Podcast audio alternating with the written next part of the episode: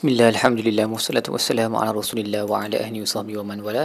InsyaAllah dalam episod kali ini kita akan membincangkan tadabur bagi muka surat 324 um, surah Al-Anbiya ayat 25 sehingga ayat 35 Baik, um, muka surat ini Allah menceritakan bagaimana um, orang musyrikun mendakwa bahawa um, Allah mempunyai anak dan orang musyrikun ni mereka berkata bahawa para malaikat adalah anak-anak perempuan Tuhan. Jadi Allah berkata bal ibadu mukramun. Tidak, mereka hanyalah para hamba yang dimuliakan. La yazbiqunahu bil qawli wa hum bi amrihi ya'malun. Mereka tidak mendahului Tuhan dalam sebarang perkara dan mereka sentiasa patuh apa yang dia perintahkan dan Allah tahu apa yang di hadapan mereka, apa yang di belakang mereka dan mereka tidak boleh memberi syafaat melainkan bagi mereka eh, sesiapa yang Allah redha um, dan mereka sendiri takut kepada Tuhan. Ini adalah sifat malaikat. Jadi kalau Allah, malaikat sendiri takut kepada Tuhan macam mana mereka uh, boleh menjadikan malaikat anak Tuhan? Uh, ataupun menjadikan malaikat Tuhan lah. So dia dia related konsep kan bila kita kata sesuatu anak Tuhan maksudnya dia ada uh, apa divine attributes. Dia ada unsur-unsur ilahi di dalam dia. Sedangkan bila kita baca description ni kita tengok malaikat ni dia memang makhluk lah. Betul-betul sesuatu yang dicipta sebab dia tak ada sedikit pun attributes ataupun sifat-sifat uh, rabbani ataupun ilahi kan. Uh. Dan Allah sambung lagi berkata wa man yaqul minhum inni ilahun min dunihi fa zalika najzihi jahannam. Sesiapa yang berkata di dalam kalangan mereka bahawa dia adalah Tuhan maka hukuman dia adalah neraka. Ini bagi malaikat juga bagi para anbiya, bagi orang selain daripada mereka berdua ni makhluk-makhluk yang paling mulia di sisi Tuhan Sesiapa selain daripada mereka yang mendakwa dirinya Tuhan maka lakilah dahsyat hukumannya waliyahzubillah. Kemudian ada beberapa ayat yang um, seringkali dijadikan sebagai bukti mukjizat sains Al-Quran. Uh, so contohnya Allah berkata awalam yaral ladzina kafaru tidakkah orang tidakkah orang kafir melihat bahawa sebelum ini langit-langit dan dunia kana taratqan semuanya adalah satu um fataqnahuma dan kemudian kami pecah dia adalah tercantum dan kami telah pecahkannya. Wa ja'alna minal ma'i kulla shay'in hayyin. Kami jadikan setiap sesuatu daripada air afala yu'minun tidak akan mereka beriman. So ada yang berkata ayat ni merujuk kepada teori big bang contohnya. Dan inilah teori yang masih terpakai sehingga hari ini uh, oleh para astronomer uh, yang mengkaji um, kosmologi bahawa teori big bang inilah yang paling paling boleh masuk akal lah berdasarkan semua data yang mereka ada bahawa pada permulaan sekali sebelum time and space sebelum ada masa dan ruang uh, singularity itu telah terpisah dan terbentuklah semua galaksi-galaksi yang ada. Adakah ayat ni merujuk kepada perkara tersebut wallahu alam. Kita tak tahu. Okey tetapi ayat ni mungkin rujuk kepada perkara lain. Dia mungkin merujuk kepada ciptaan bumi itself kan? Sebab kita tahu bahawa bumi ni bila dicipta berdasarkan um, maklumat data yang diperoleh daripada penciptaan planet-planet lain semuanya adalah dust particles ataupun debu ataupun habuk yang mengelilingi matahari dan lama-lama uh, dia uh, tergumpal dan menjadi satu bentuk sfera dan kemudian ter, kiranya terpisahlah semuanya terpisah jadi planet yang cantik dengan ruang uh, ruang space yang yang kosong. Mungkin ia boleh merujuk kepada itu. Yang penting apabila kita datang kepada ayat-ayat ini adalah kita jangan kata bahawa satu teori sains tu yang kita tahu sekarang itulah yang dimaksudkan oleh ayat-ayat ini melainkan um, teori itu memang sudah betul-betul dibuktikan dan kita ada ilmu yang benar tentang perkara tersebut dan mungkin kita boleh kata salah satu maksud daripada ayat ni adalah perkara sains tersebut. Namun kalau benda tu masih lagi pada takat teori, maka janganlah kita terlalu yakin dalam uh, menisbahkan sebarang ayat Quran kepada teori kerana akhirnya kalau teori tu salah, uh, siapa yang salah akhirnya? Quran salah ke kita yang salah? So bahaya benda tu.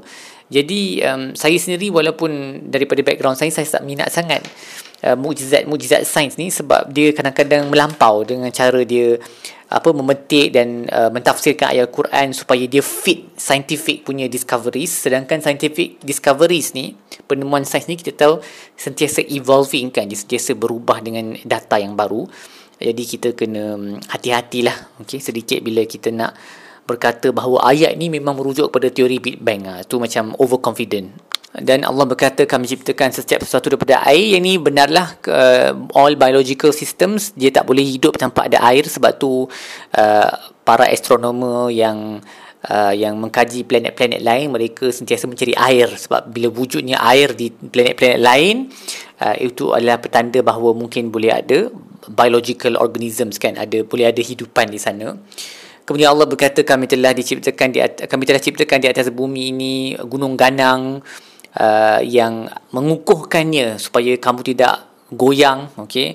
Dan kami jadikan padanya jalan-jalan agar kamu boleh mencari apa mencari terpandulah kita boleh berjalan dan cari tempat yang mana kita nak pergi. Kalau semuanya tanah tinggi je macam mana kita nak cross kan? Tapi gunung ganang tu cantik je. Dia dia naik lepas tu dia turun balik. Jadi di antara antara dua gunung tu dia ada pas kan? Kita boleh lalu lah ha, so ini daripada nikmat Allah juga. Sebab kalau Allah nak Allah boleh jadikan, jadikan gunung tu berterusan. Tanpa ada jalan di antara gunung-gunung tu dan kita tak boleh uh, tak boleh cari jalan kan boleh rentas kawasan. Dan kemudian Allah berkata dan kami telah menjadikan um, uh, langit itu sebagai saqfan mahfuzah sebagai bumbung yang dilindungi. Um, dilindungi daripada apa? Tu uh, yang mungkin yang paling uh, kuat dari segi dalil nakli dia adalah dia dilindungi daripada um, hendapan syaitan yang ingin mendengar apa yang sedang diperbualkan tentang takdir dan sebagainya kan? Kita tahu bila Nabi SAW dihantar pintu-pintu langit semua telah ditutup. Syaitan langsung tak boleh dengar dah. Sebelum tu dia bolehlah naik dengar sikit-sikit.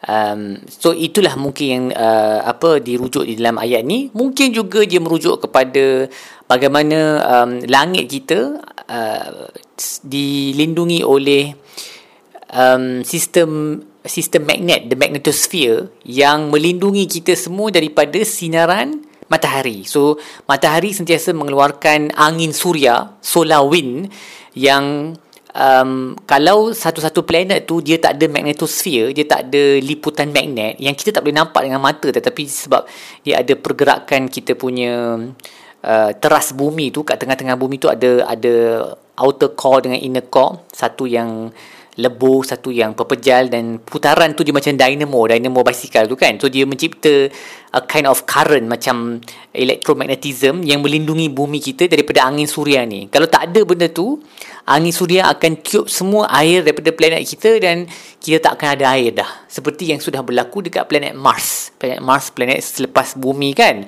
Planet tu dulu ada dia punya dynamo tu tapi sebab dalam dia dah totally solidify. Dia dia tak ada sistem dynamo tu. Jadi angin suria dah tiup apa-apa air yang pernah wujud di atas permukaannya habis semuanya jadi jadi kering kontang Uh, jadi itu adalah sebahagian daripada nikmat Allah yang kita tak terfikir. Adakah ayat ini merujuk kepada magnetosphere tu? Mungkin ya, mungkin tidak. Okay, so yang penting bila kita nak menggunakan tafsir ilmi ni ataupun scientific discoveries ni, kita boleh tetapi kita kena lakukan dengan hati-hatilah. Make sure benda yang kita nak sebut tu satu, dia sesuai dengan bahasa yang disebut dalam Al-Quran tu, ayat tu. Dia ada jangan kita twist and turn the meaning semata-mata sebab kita nak kata oh inilah uh, Quran dah sebut dah benda ni 1400 tahun yang lalu sedangkan dari segi bahasa pun tak masuk akal dari segi uh, grammar dia benda yang kita sebut tu uh, tak fit dengan ayat tu. Okey, itu yang pertama. Yang kedua, even kalau dia fit pun uh, kita boleh kata salah satu daripada tafsir ni adalah begitu sebab para sahabat mereka tak tahu pasal magnetosphere ni semua, tapi mereka tetap faham juga ayat ni dalam dalam cara yang lain. So mungkin kita kata ayat ni boleh difahami dengan beberapa cara, tetapi sekarang dengan ilmu sains kita ada, dia kita boleh dapat satu sisi tafsir ilmi iaitu uh, ia juga boleh merujuk kepada magnetosphere contohnya, okey? Ataupun boleh merujuk kepada benda benda lain lah daripada apa ozone layer yang melindungi kita daripada sinaran ultraviolet ke ataupun lapisan atmosfera yang melindungi kita daripada meteor-meteor yang nak eh, kalau jatuh dekat bumi kita akan musnahkan yang seperti yang telah berlaku, berlaku kepada dinosaur contohnya. Sebab atmosfera tu dia akan membakar batu-batu yang yang kecil. Tapi kalau ada batu yang besar juga memang mati jugalah. Ha, tetapi batu-batu yang kecil tu sebelum dia sempat sampai ke bumi dia akan habis terbakar oleh lapisan atmosfera. Okay, so ini semua possibility tetapi um, dia boleh jadi yang tak semestinya ayat ni merujuk kepada perkara-perkara tersebut. Dan kemudian Allah sebut lagi um, Allah telah menjadikan siang dan malam bumi dan bulan dan setiapnya bergerak pada orbit yang tersendiri okey? Dan ini memang terbukti secara saintifik lah. Bumi eh, semuanya matahari pun ada orbit tersendiri kan? Dia bergerak mengelilingi galaksi dalam masa 225 juta tahun mengelilingi tengah-tengah galaksi Bima Sakti ni Milky Way tu. So masing-masing ada orbit dia dan tujuan semua ni bukan semata-mata untuk kita jadi oh hebatnya sains tetapi semua ni sepatutnya kembalikan kita kepada Allah. Sebab tu Allah sebut wahum an ayatiha mu'ridun. Allah berpaling daripada ayat-ayat yang wujud dalam alam ni uh, manusia berpaling daripada ayat-ayat ni sedangkan bila mereka tahu perkara ni mereka sepatutnya lagi lah bersyukur uh, tent, uh, tentang bagaimana Allah menjadikan bumi ni perfectly created for for humans to stay. Memang suka nak cari planet-planet lain dalam seluruh alam ni ataupun sistem yang ada dekat bumi ni yang um, tak tak wujud di tempat-tempat lain, tak tak jumpa. Maksudnya memang kita ni Allah dah buat bumi ni memang sesuai lah untuk kehidupan khususnya kehidupan manusia. The earth is perfectly made for habitability and also for discoverability. So ada para saintis barat yang menulis buku tentang bagaimana dunia ni, bumi ni dia bukan sahaja uh, perfect, sempurna untuk didiami oleh organisma uh, khususnya manusia, tetapi ia juga um, dicipta dengan begitu elok sekali untuk mem- uh, membolehkan manusia uh, mengkaji alam. Ah, so contohnya uh, apa saiz bulan dan matahari yang uh, walaupun berjauh beza tetapi bulan ni terletak daripada bumi dengan jarak yang mana bila berlaku eclipse bila berlaku apa ni uh, gerhana bulan tu boleh tutup matahari. Hampir sepenuhnya. So ini ini satu coincidence yang terlalu menakjubkan. Macam mana tiba-tiba boleh ada satu bulan yang jarak je daripada bumi tu cukup-cukup je untuk jadikan dia sama saiz dengan matahari yang terletak jauh lebih jauh daripada daripada bumi kan? Dan bila berlaku gerhana tu saintis boleh kaji kedudukan bintang-bintang yang lain dalam tempoh sekejap tu kerana mata, uh, langit menjadi um, gelap sebentar ataupun mencari uh, apa boleh uh, mengkaji lapisan luar matahari yang corona tu. Dan banyak benda-benda lain lah yang Allah letak kat bumi ni yang make it uh, yang menjadikan bumi uh, suitable for discoverability maksudnya untuk membolehkan manusia mengkaji alam dengan cara yang paling sesuai sekali. So saintis-saintis yang tulis buku ni uh, mereka adalah saintis yang Kristian lah yang percaya kepada Tuhan tetapi uh, dia menunjukkan bahawa semua yang Allah buat ni dia bukan sahaja menjadikan bumi kita ni sesuai untuk didiami tetapi bumi kita juga Allah letak manusia supaya dia mudah untuk mentadabur alam juga. Ha, dia boleh guna scientific reasoning untuk kaji alam dan ini sepatutnya mendekatkannya kepada Tuhan bukan bukan menjauhkannya. Kemudian Allah berkata dan tidaklah kami jadikan bagi mana-mana manusia kehidupan yang um, yang forever yang berterusan wa ma ja'alna li bashari min qablikal khuld afa imitta afahumul khalidun. Kalau kamu mati adakah mereka akan kekal? Kullu nafsin za'iqatul maut. Setiap orang akan merasai uh, maut. Wa nabluukum bisyarri wal khairi fitnatan. Dan kami akan uji kamu dengan keburukan dan kebaikan. Wa ilaina turja'un. Dan kepada kami lah kamu semua akan dikembalikan. Uh, dan Imam Sa'adi berkata tujuan Allah sebut uh, kamu adalah bashar wahai Muhammad yang tidak akan dikurniakan hidupan yang berterusan adalah sebab uh, ada di kalangan orang kufar yang mencela Nabi. Dia kata kalau kau ni betul-betul Nabi takkan kau akan mati kan? Atau mereka menunggu kematian Nabi supaya boleh berkata ah ni takkanlah Rasul sebab Rasul sepatutnya tak mati. Jadi Allah kata tak ada manusia sebelum yang yang sebelum kamu yang Rasul ke tak Rasul ke semuanya mati jadi kenapa kalau yang semua tu sebelum ni mati, kenapa tiba-tiba engkau mereka expect supaya boleh diberikan kehidupan yang selama-lamanya tak masuk akal.